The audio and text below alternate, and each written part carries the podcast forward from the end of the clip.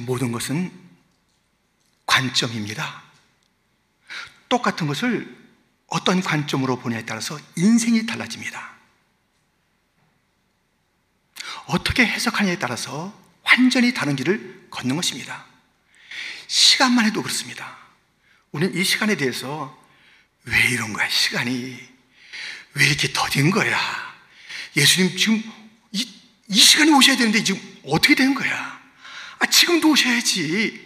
하면서 우리가 시간에 대해서 많은 생각이 있는 가운데 예수님에 대해서 적잖이 답답해 하십니다.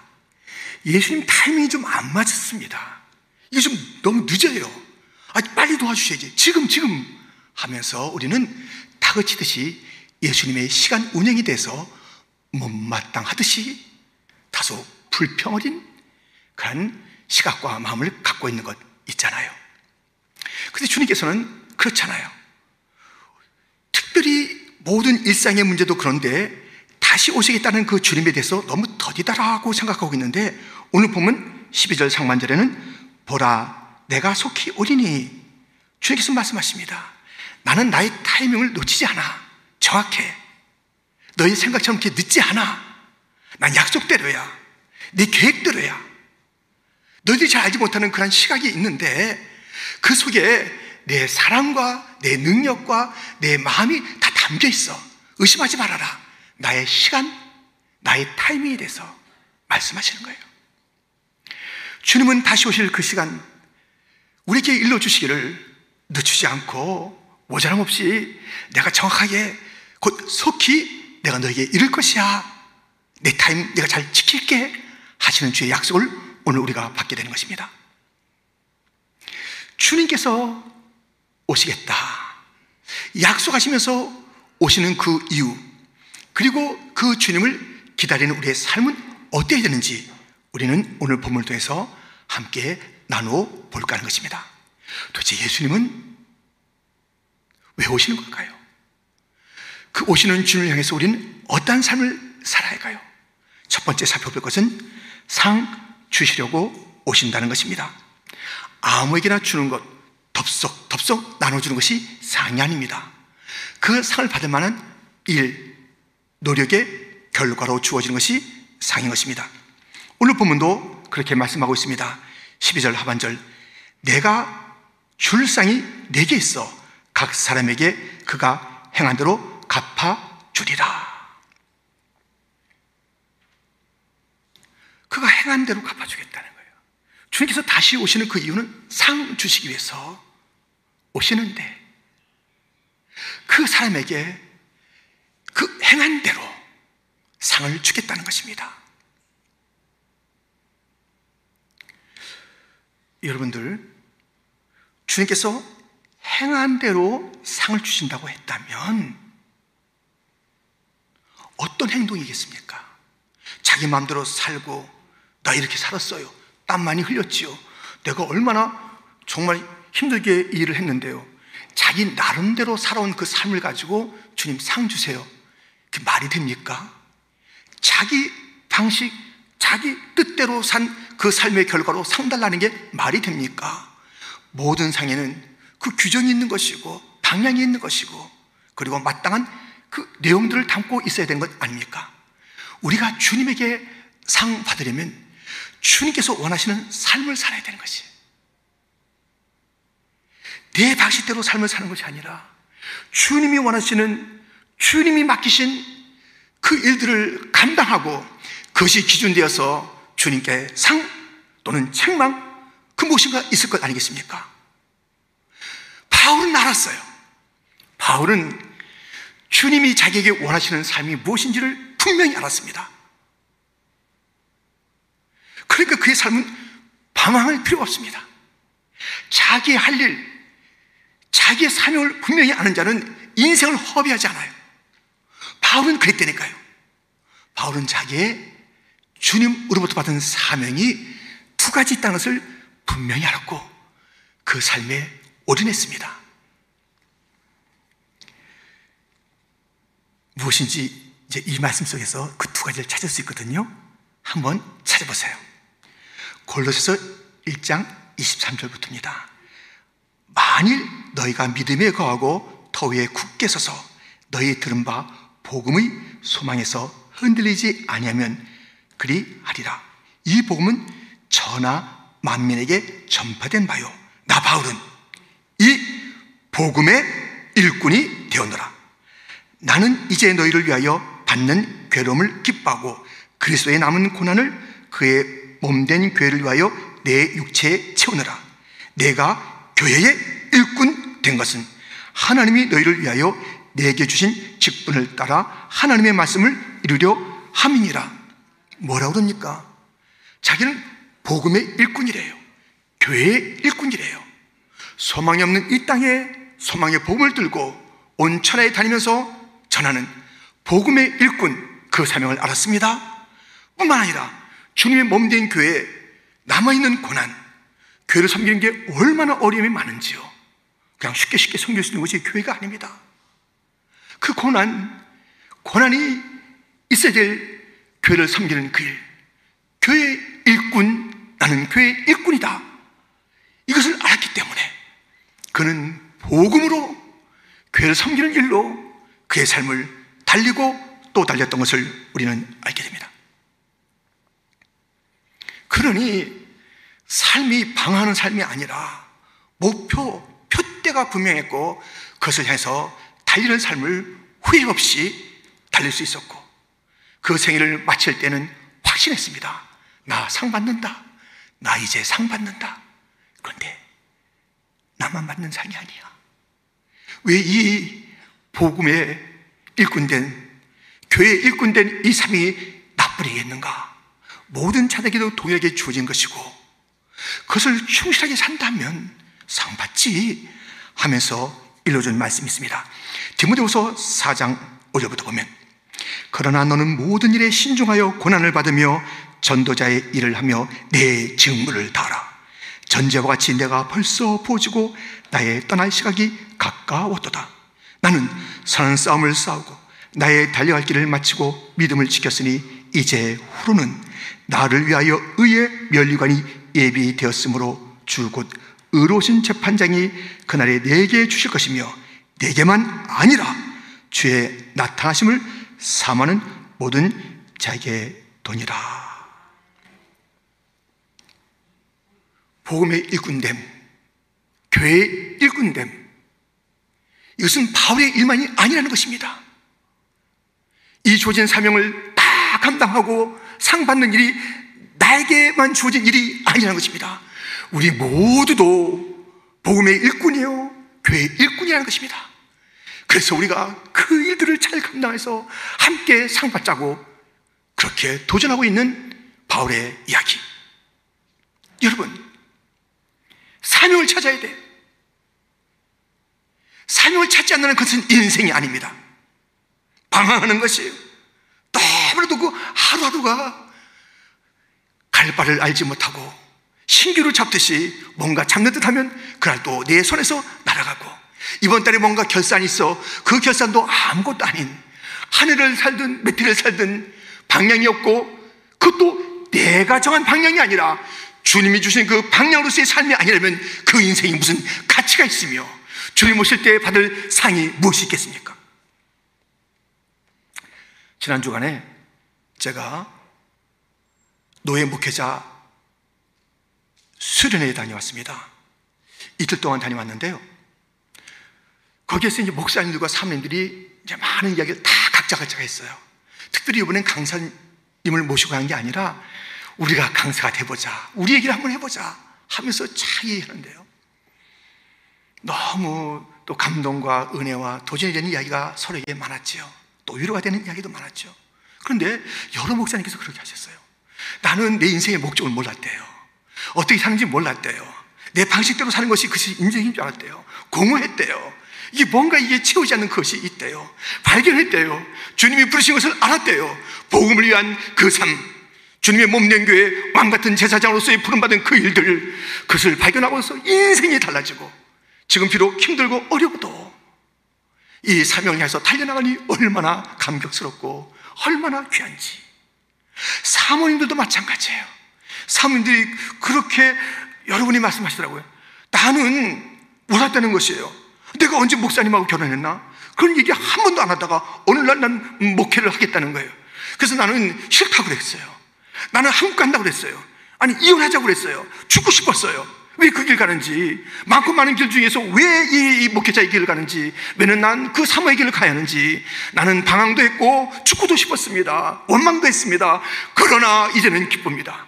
비록 그 목회하는 현장이 힘들고 어려움이 많이 있지만 이것이 진정한 인생의 길이요. 주님께서 부름받은 그 길인 것을 생각하니 참으로 이 부름받은 그 부름이 행복한 것이고 그길 걸어가시 감사하고 그리고 주님 만날 그날을 기대하니 그날 사모합니다. 그 주님 사모합니다. 우리 모두가 다 목회자가 되고 선교사가 되고 또 사모가 되는 것 그것만이 복음을 위한 일이고 교를 위한 일은 아니잖아요. 우리가 무슨 일을 하든지 그것이 목적이 아니라 수단이 되어서 복음을 위하여 하나님의 영광을 위하여 어제 이제 우리 경찬 이부팀이 이제 모임이 있었습니다. 그래서 정성스러운 식사도 준비해서 우리 교직원들 이렇게 또 섬기기도 하고 또 그 자신과는 또 제가 함께 예배를 드리면서 그 이야기를 나눴는데요. 그 가운데 이제 제가 이제 물어봤어요. 여러분들 왜 찬양하시냐고 찬양할 이유가 무엇이냐고 찬양을 하시는데 그 이야기하는 가운데 서로 좀 얘기도 하고 또 앞에 나와서 얘기도 좀 해보시라 했습니다. 근데 어떤 우리 경찬팀 그 가족 중에 한 남편이 얘기하는 거예요. 지난 그 며칠 동안에 아프가니스탄에서 탈출한 사람들을 섬기는 그 일에 이제 갔다 왔다고 합니다. 그 너무너무 그 현장이 너무너무 슬픔이에요, 슬픔. 신발을 제대로 신지 못한 자. 그리고 다섯 자녀 중에서 세 자녀를 갖다 잃어버리고 그 현장에 있는 자. 뭐, 얽히고 설키고 뺏기고 모든 가운데서 그래도 그, 그 목숨을 가지고 그 자리에 있으면서 또 감사도 하고 그 상황 속에서 또 새로운 길을 가야 될 각오도 하는 그 현장을 다녀왔노라 하면서 그 현장을 갔다 우리 다시 한번 찬양과 감사가 말라서는 안 되겠다. 우리에게는 얼마나 감사한 일이 많은지, 찬양할 일이 많은지. 그는 이곳에서 그 힘든 현장의 사람들을 만나고 와서 감사할 것도 찾고 현장의 삶도 그렇게 돌보는 그들을 학원 이야기, 그 형제 이야기를 들었습니다. 정말 우리 감사할 일 많아요. 그리고 온 땅의 이 슬픔, 이 절망, 정의가 사라지고 공의가 다 뒤집어진 이 속에서 어둠 속에 걷고 있는 수많은 자들이 있습니다. 우리만 잘 믿고 청구하면 되는 거예요. 우리만 잘 먹고 있으면 되는 거예요. 그것이 아니잖아요. 그러고 우리가 이 땅에 존재하는 게 아니잖아요. 주님의 마음이 있는 곳, 주님의 눈길이 있는 곳, 주님이 안타까워하는 그곳에 우리의 마음도 있고 안타까움도 있어서 그들에게 가서 유일한 그들의 비친 복음, 그들을 살리는 유일한 길인 예수님을 증가하는 그 일들, 우리 모두에게 주어진 사명인 줄 믿습니다. 그 사명. 주님의 몸된 교회 가운데 할 일이 얼마나 많냐고요. 오늘 오후에 교학교 졸업 예배가 있습니다. 졸업 예배 기양되는 거예요. 얼마나 많은 교사들이 눈물로 정성으로 그들을 가르쳐서 졸업 예배에 임하게 하는 것 아닙니까? 그냥 찬양이 오늘 이렇게 아름다운 찬양이 경천이 울려지냐? 기도하고 준비하고 준비하고 주님을 사모하는 그 마음으로 가득 차서 이 자리에 나와서 찬양하는 것 아닙니까? 예배 드리는 것이 아주 중요한 사명입니다. 섬길 일들이 얼마나 많은지 모릅니다. 주의 몸된 교회 가운데 예배하며 봉사하며 교육하며 훈련하며 가르치며 많은 일들이 그 가운데 있는 것입니다. 예사로운 일이 아닙니다. 주님, 주의 몸된 교회 가운데 나에게 예배자의 직분을 주고 여러 사명 직분을 주었으니 잘 감당하겠나이다. 온 땅을 향해서 주님의 보험을 들고 가라는 그런 사명을 받았으니 그렇잖아요. 내가 꼭 거기에 가지 않아도 지금 얼마든지 여러 차원에서 또 우리 주변에 있는 200여 언어를 쓰고 있는 이 뉴욕 땅에서 우리가 복음을 증가할 일들이 얼마나 많은지 그럼에도 불구하고 나밖에 모르는 그 인생 사명은 생각하지 않고 자기 좋은 대로 살아가는 그 사람들 곧 주님 다시 오십니다. 헤아리십니다. 어떠한 삶을 살았는지 헤아리십니다. 그러므로 우리는 주님이 곧 다시 오신다고 했으니 카운트다운 됐으니 즉각 즉각 즉각 주님 오시는 시간이 점점 다가오고 있으니 삶을 잘 정리하셔야 됩니다. 우선순위가 틀렸다면 우선순위를 분명히 해야 합니다.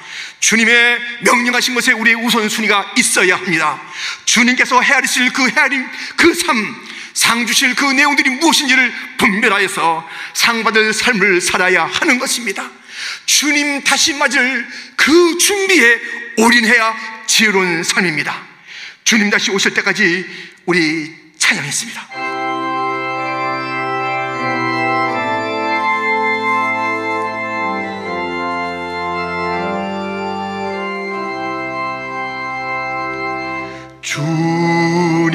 다시 오실 때까지 나는 이 길을 가리라.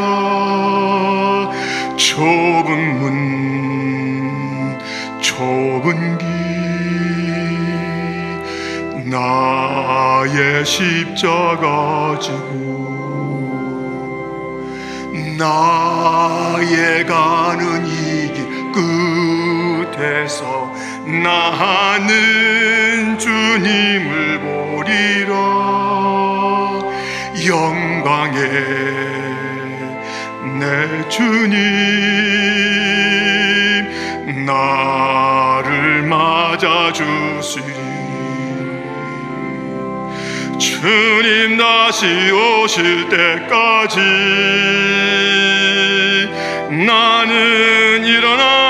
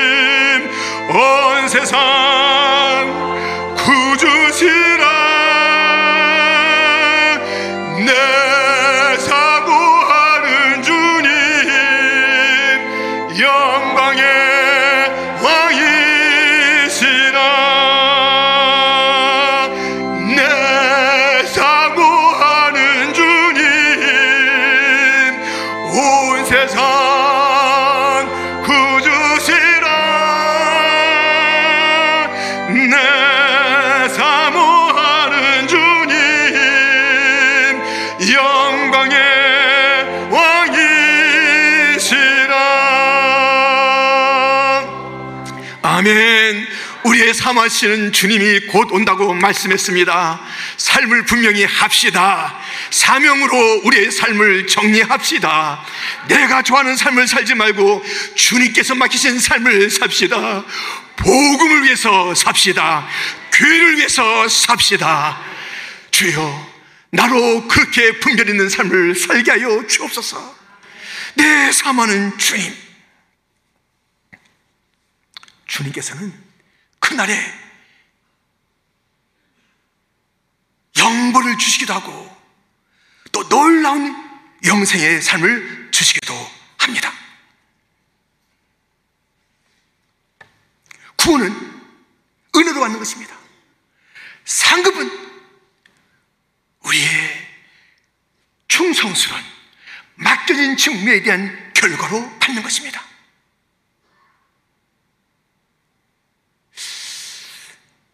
뭐 악을 행해도 이렇게 금방 이렇게 무슨 뭐복 있지 않아. 그러고 보니까 견딜만 해. 슬금슬금 슬금슬금 지낼만 해. 착하다고 해도 무슨 일을 한다고 해도 저 사람 상 받는 거 봤어? 예, 그냥 좀 어려움이 또 있으면 더 있을까? 특별한 거 뭐 없네? 라고 만만하게 생각하지 마세요. 주님께서 속히 오셔서 상 주신다고 그랬는데 그것을 만만하게 생각하고 언제 지금까지도 없었어.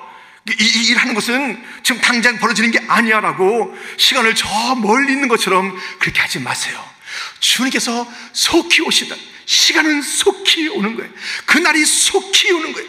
우리의 행한 그 일에 따르는 영벌과 영생은 속히 오는 것입니다. 그런데요. 악한 자에게 주는 이 영벌과 나는 상관이 없다. 왜냐? 내가 무슨 그 영벌 받을 만한 악한 일을 해야지. 내가 누굴 속이기를 했어. 누구 것을 뺏어오기를 했어. 내가 누굴 죽이기를 했어. 그런 것은 내가 아니잖아. 그의 영벌과 나는 안 맞아. 안 맞는지 보세요. 마태복음 25장 45절 46절 이에 임금이 대답하여 이르시되 내가 진실로 너희에 이르노니 이 즉시 작은 자 하나에게 하지 아니하는 것이 곧 내게 하지 아니한 것이니라 하시니라 그들은 영벌에 의인들은 영생에 들어가리라 하시니라 여러분들 할 일들 안 하면 그게 악한 일, 그 영벌에 그 주님의 심판을 받는다니까요 할일안 하는 거예요. 내가 이거 안 한다고 무슨 티가 나나? 저 사람이 하면 되지. 아유, 저축분 가진 자들이 하면 되지. 내가 안 해도 돼. 누가 신음하는 거, 아, 누가 돌보겠지. 그 신음 어제도 있었어. 내일도 좀 끙끙대면 좀 묻대. 아유, 똑바로 살지.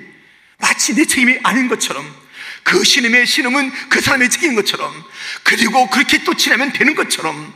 교회는 그냥 놔둬도 되는 것처럼 잘 교회가 다 되는 거니까는 내가 나서지 않아도 되는 것처럼 아니에요. 해야 할 그 일을 하지 않는 것 그것은 악한 일이고 그것은 영벌을 받는다고 주님께서 말씀하고 있습니다. 상 받는 그 시간에 주어진 사명을 충실히 감당한 자는 주님의 상급을 받는 것이고 자그마한 것이라고 무시하고 그냥 지나갔던 그 일들 영벌을 받는다고 주님께서 말씀하고 있습니다.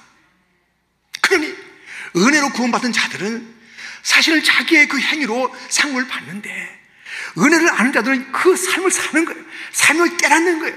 바르게 사는 것이에요. 분리된 게 아닙니다. 은혜와 분리된 것이 아닙니다. 은혜를 깨닫는 자들은 가만히 있을 수가 없어요. 이 은혜의 복음, 거저받은 이 복음을 그냥 나 혼자, 나 혼자 듣고 나 혼자 청구할 수는 없다면서 이 은혜의 복음을 전하리라. 산을 넘고 들을 건너서 그 길을 가는 것입니다. 주님의 몸된 교회에 남은 고난, 십자가의 고난을 감당하는 것입니다. 성도 여러분, 우리 주님 오십니다. 상 주시기서 오십니다. 주님께서 맡기신 복음의 일꾼으로 사는가, 교회 일꾼으로 사는가 분명히 헤아리시면서 상 주십니다. 소리 하지 마십시오. 영벌도 가지고 오십니다. 상 받는 그날 다 되시기를 사명 감당하는 그날의 주인공들이 다 되시기를 주님의 이름으로 축원드립니다. 주님께서 다시 오시는 그 이유는 상 주시기 위해서 두 번째 끝내시려고 오시는 것이에요. 여러분들은 어떤 습관이 있습니까? 무엇인가 일을 잘 시작해놓고 끝을 못 맺는 사람들은요, 그 습관이 습관. 그래서 버린 일은 많은데 맺지를 못해요. 그 맺어도 이상하게 맺습니다.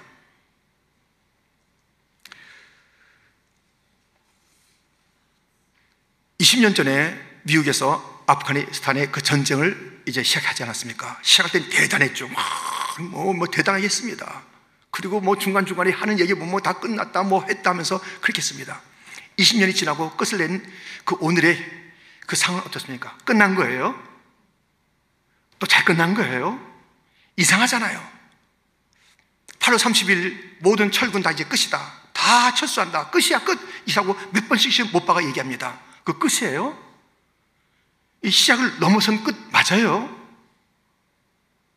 사람들은 얘기를 해요. 끝이 아니고 패배한 것이라고, 진 것이라고, 도망가는 것이라고, 그렇게도 봐요.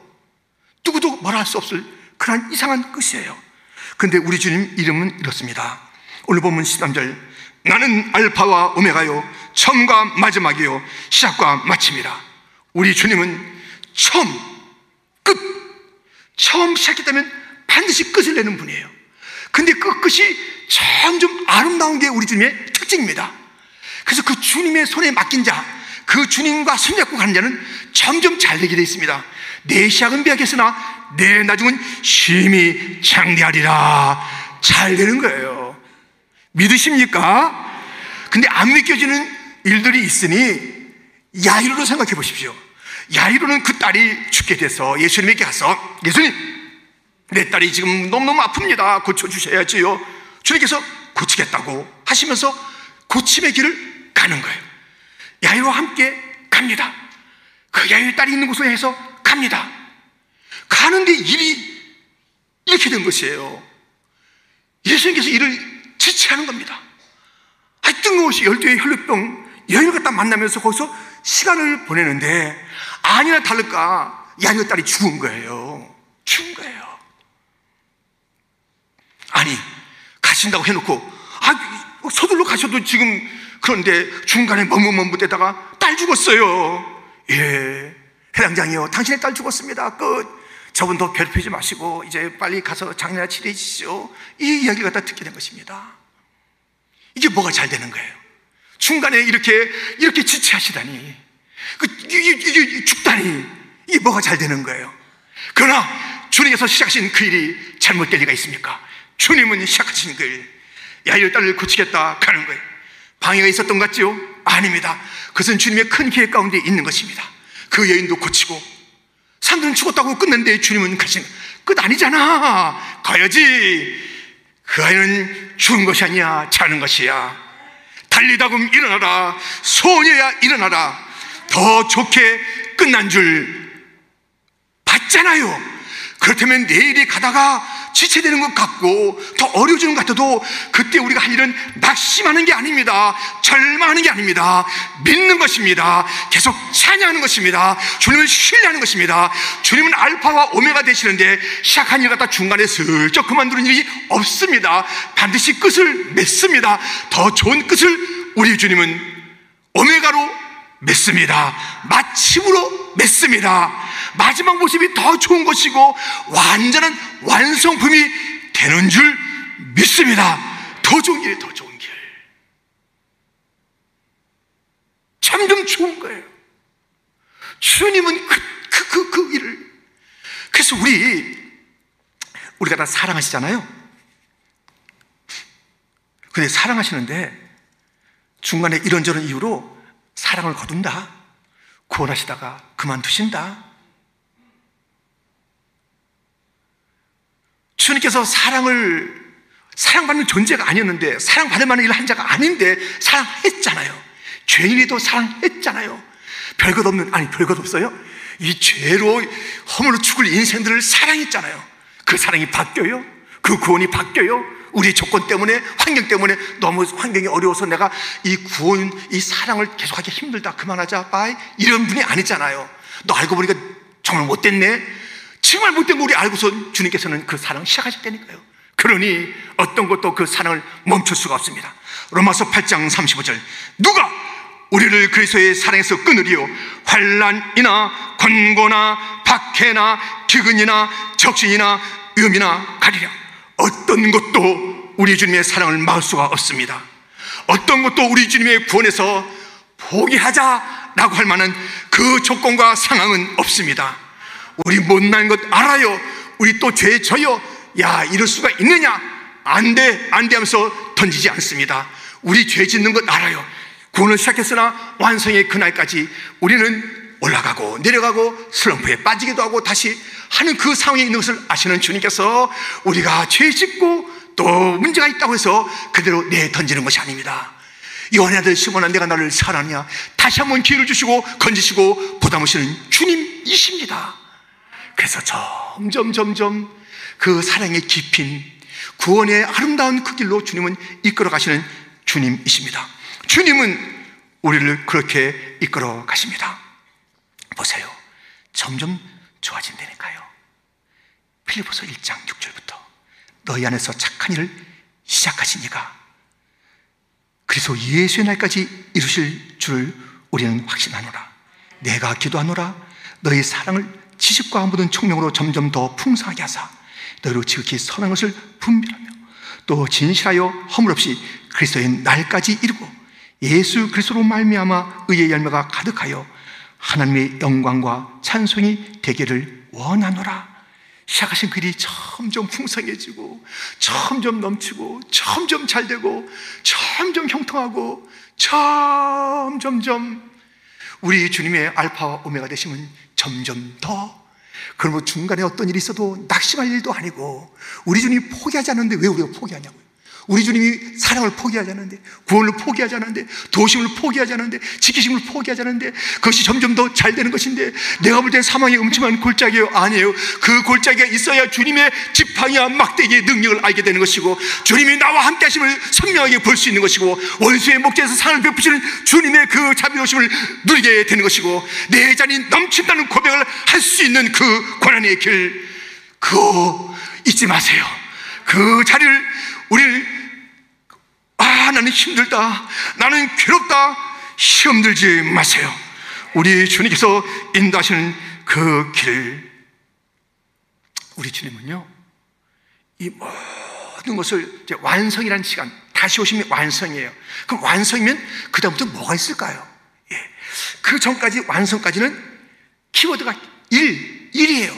완성한 다음에는 무엇이 키인지 보세요 요한계시록 14장 13절 그들이 소를 그치고 쉬리니 이는 그들의 행한 일이 따름이라 하시더라. 소고가 그치고 쉼 주님께서 다시 오셔서 끝을 내는 것은 일하는 그 시간 그 역사를 끝내는 것이고 그 다음엔 안식으로 가는 거예요. 그 안식의 세상 눈물이 없는 세상. 지난주에도 우리 옥장로님 그 모든 장례 예배를 치렀는데 다시는 죽음이 없는 그 세상 다시는 전쟁이 없는 그 세상, 갈등이 없는 그 세상으로 주님께서 펼치시는 안식의 세상이 우리 주님 오셔서 펼칠 세상이니 들어보시죠. 요계시록 21장 4절 그리고 6절 모든 눈물을 그 눈에서 닦아주시니 다시는 사망이 없고 애통하는 것이나 곡하는 것이나 아픈 것이 다시 있지 아니하리니 처음 것들이 다 지나갔음이라라 또 내게 말씀하시되 이루었도다. 나는 알파와 오메가요 처음과 마지막이라.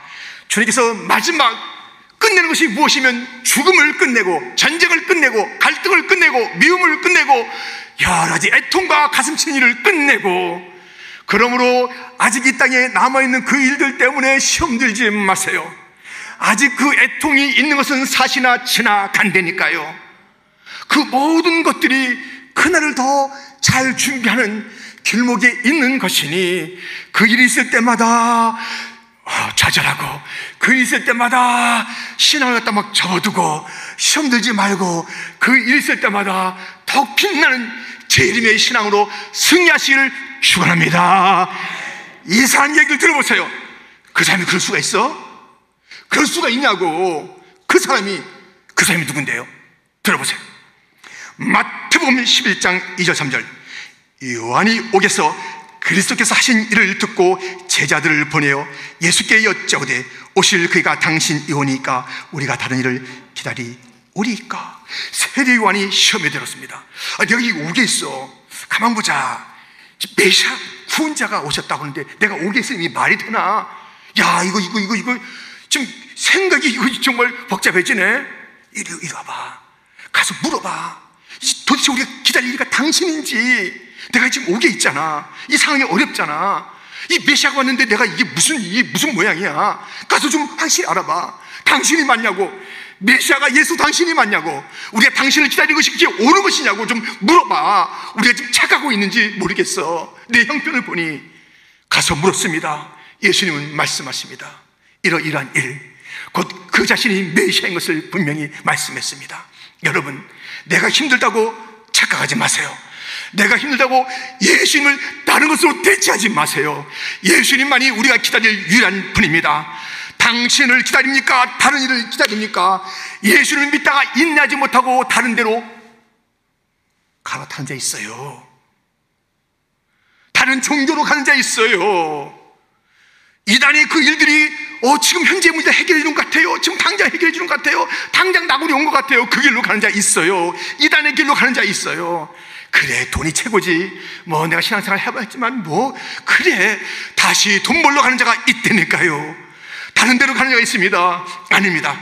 우리는 주님이 속히 오신다고 했으니 착각 착각 착각 그 시간이 다가오고 있으니 오직 주님 그분에게 우리의 시선을 고정하고 오 주님 언제나 오십니까? 낮에나 밤에나 눈물 머금고 내 주님 오시기만 고대합니다.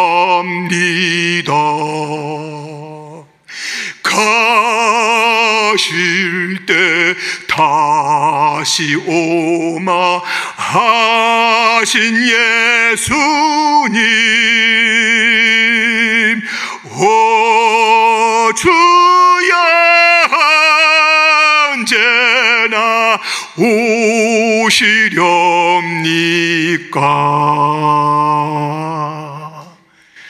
누구를 위해서 사시렵니까? 무엇을 위해서 사십니까? 누구를 기다리고 있습니까? 누구를 사모합니까? 예수님밖에 없습니다. 미래는 다섯 처녀처럼 엉뚱하게 엉뚱하게 준비 안 하고 있다가 그날에 조금만 기회를 주시면 안 됩니까? 아닙니다. 오늘은 기회가 주어졌지만 이날이 마지막일지 몰라요. 오늘 창문을 열면서 오 주님 이날이 오십니까? 그날이 창문을 닫으면서 내가 자는 중에 주님이 오시는 것입니까? 우리는 언제나 정결한 신부로서 주님을 맞이할 수 있는 준비된 자가 되어야 될 줄 믿습니다. 주님은 끝내십니다.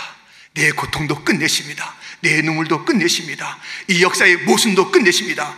공정이 없는 정의 없는 이 땅도 끝내십니다. 우리는 그때까지 참아야 합니다. 아니 참는 것이 아니라 그 어려운 가운데도 외쳐야 합니다. 주님이 오신다. 주님이 오신다. 영생과 영벌의 주님이 오신다. 구원과 심판의 주님이 오신다. 상 주실 그분이 오신다. 그 주님을 거부하고 무시하고 다른 데에 관심을 갖고 다른 일에 열심히 하다가 그를 맞지 말자. 우리 다 주님을 맞이하고 주님을 준비하자. 그한 삶을 살아야 하는 것 아닙니까? 귀를 기울여 보세요. 주님 오시는 발자국 소리가 나고 있습니다. 조금 더 가깝게 들리고 있습니다. 더 주님을 사랑하고, 더 주님을 갈망하고, 더 말씀에 순종하고, 더 복음을 위해서, 더 교회를 위해서 우리의 삶을 분명히 정리하고 분명한 표대를 향해서 후회 없이 뒤돌아봄 없이 주저함 포기 없이 끝까지 다 잘 되는 온 성도가 되기를 축원합니다. 하나님 아버지